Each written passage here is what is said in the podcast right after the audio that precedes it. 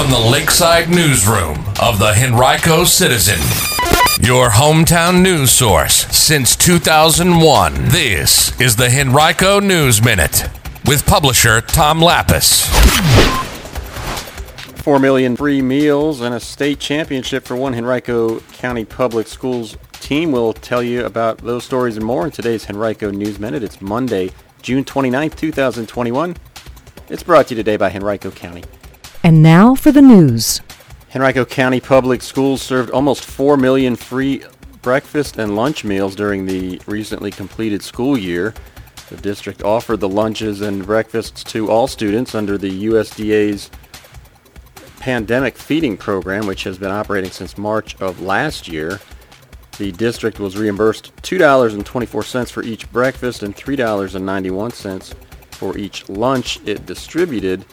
Excess meals that were prepared but not distributed, however, were not reimbursed.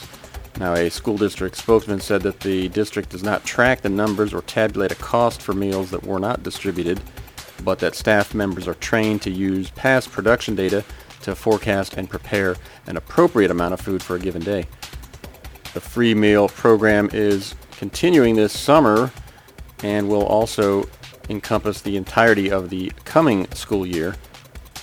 Last week, Governor Ralph Northam announced a new task force that's charged with strategizing ways to serve school meals that accommodate more dietary restrictions. Included on that task force are Monica Manns, the head of Henrico Schools Equity and Diversity Department, and Beth Teigen, the chief of staff for the division. 15 other school officials from throughout the state also serve on the committee.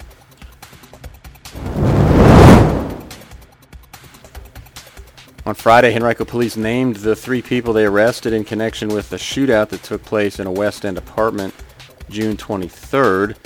They were Jaheim Cooper Madison, who faces attempted robbery, conspiracy to commit robbery, use of a firearm in commission of a felony, and outstanding capias from Virginia Beach Police charges.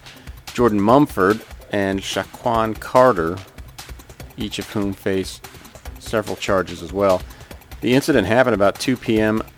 June 23rd in the 9300 block of Silverstream Lane. Police were there for an unrelated investigation when they observed two people exchanging gunfire. An officer engaged them and also fired. One adult male was taken to a local hospital for non-life-threatening injuries. Shots were fired in a Glen Allen neighborhood on Saturday police are investigating what happened. It happened in the 4400 block of Thorncroft Drive. A person ran from a car which then struck a utility pole. Police are searching for that person as a suspect in the event. There were no apparent injuries reported. Police believe the incident was isolated to the vehicle and the utility pole. It was a win some, lose some kind of day on Friday for the Freeman High School boys and girls lacrosse programs, each of whom faced Riverside of Loudoun County for state lacrosse championships. The girls team came out victorious, winning 16 to 14 to claim the title, but the boys team dropped a 22 to 5 game to finish second. The West End Medical Office Building has sold for $32.5 million. The Brookfield Commons property at 6600 West Broad Street was purchased by Montecito Medical, a Nashville-based company, from Stanley Shield Partnership, which had owned it. It's about a 90,600 square foot space that has four tenants. It's 100% leased. Years ago, it served as headquarters for the Virginia Department of Transportation. Today's Henrico News Minute has been brought to you by the Henrico County Department of Public Utilities, which encourages you to look for leaks if you think your water bill is higher than it should be.